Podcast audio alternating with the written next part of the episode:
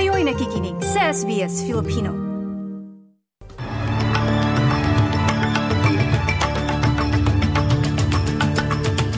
Sa ulo ng mga balita ngayong Biyernes, 29 ng Disyembre, taong 2023. Pagbiyahe sa Lebanon, iwasan. Abiso ng gobyerno sa lahat ng mga Australians. Sitwasyon sa West Bank, lalo pang lumalala. Yakult Australia, pinakabagong biktima ng cyber attack. At 9 na OFW at 5 bata nakauwi na ng Pilipinas mula sa magulong sitwasyon sa Lebanon.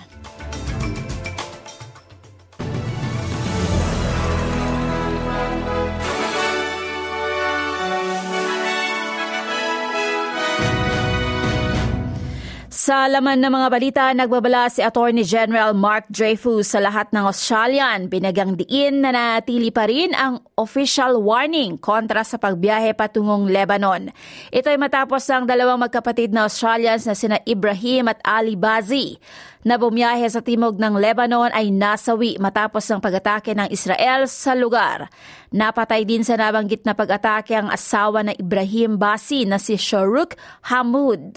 Ang Lebanese group na Hezbollah na kinikilala ng Australia na isang terrorist organization ay naangkin na isa sa magkapatid, ang 30 taong gulang na si Ali, di umano'y membro ng kanilang grupo. Sinabi ng Attorney General na matatag ang paninindigan ng Australia laban sa pagkawala ng mga buhay ng mga sibilyan. In the context of the current conflict, Australia has consistently called for civilian lives to be protected, and we have consistently raised our concerns about the risk of this conflict spreading. It is why we have been working with countries who have influence in the region to prevent further escalation, and it is why we have been advising Australians not to travel to Lebanon. Nakatutok naman ang pansin ng United Nations Human Rights Chief sa West Bank kung saan mabilis na lumalalaan niya ang sitwasyon. Iniulat niya ang dagdag na mga pag-atake sa mga settler at ang pagkakataon ng kaharasan ng mga security forces ng Israel laban sa mga Palestinian. Binanggit ni Volker Turk, United Nations High Commissioner for Human Rights, ang bilang ng mga napatay. From 7 October to 27 December this year, 300 Palestinians, including 77 children, have been killed in the occupied West Bank. In the same period, Israeli security forces have arrested more than 4,700 Palestinians, including about 40 journalists.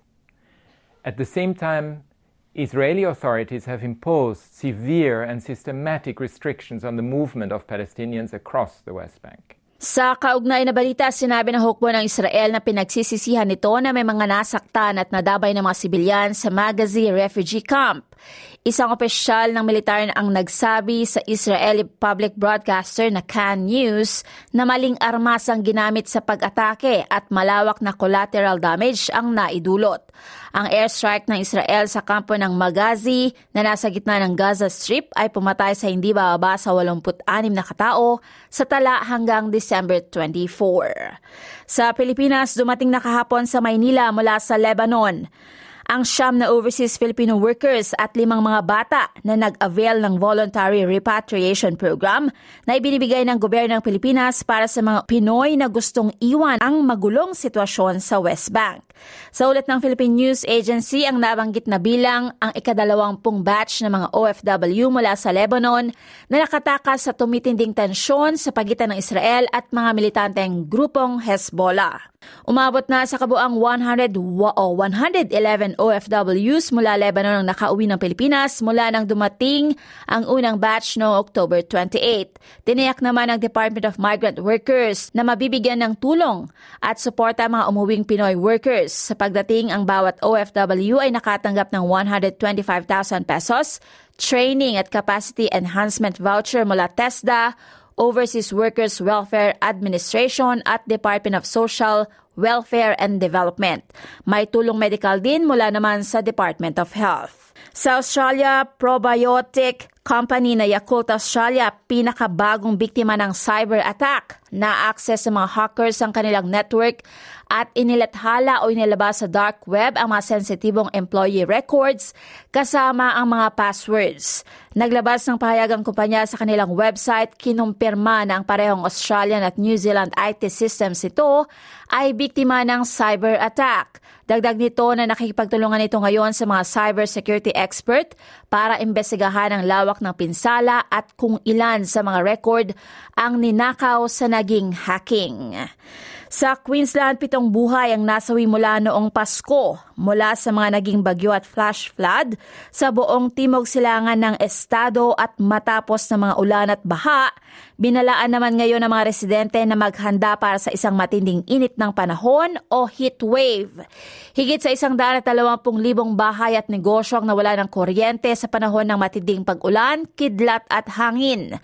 Mula sa maulang panahon, nagbabala naman si Federal Disaster and Emergency Management Minister Mary Watt sa mga taga-Queensland sa banta naman ng heatwave. We're only just beginning summer. We're likely to see other extreme weather over the coming weeks and months, so please stay across those warnings because it could just save your life.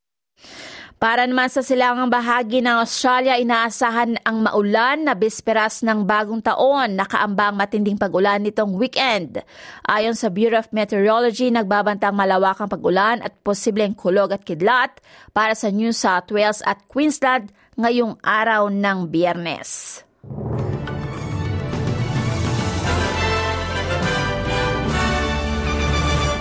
Sa palitan ng salapi, ayon sa Reserve Bank of Australia, ang isang Australian dollar katumbas ng 68.42 US cents. Sa Bangko Sentral ng Pilipinas, ang isang Australian dollar katumbas ng 38 pesos and 8 centavos. At ang isang US dollar ay katumbas naman ng 55 pesos and 65 centavos. At sa lagay ng panahon para ngayong araw ng Biyernes, sa Perth bagyang maulap sa 34 degrees. Medyo maulap din sa Adelaide sa 26, Melbourne 20 degrees at sa Canberra, 23. Maulap sa Hobart sa 19, medyo ulanin naman sa Wollongong sa 23. Sa Sydney may panakanakang ulan sa 27 at sa Newcastle, 27.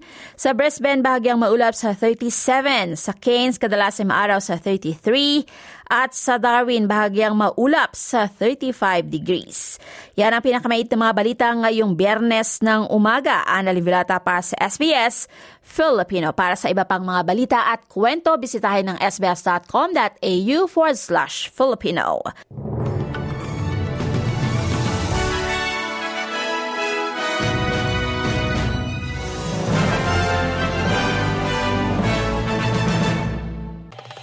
Nice yung bang makinig na iba pang kwento na tulad ito?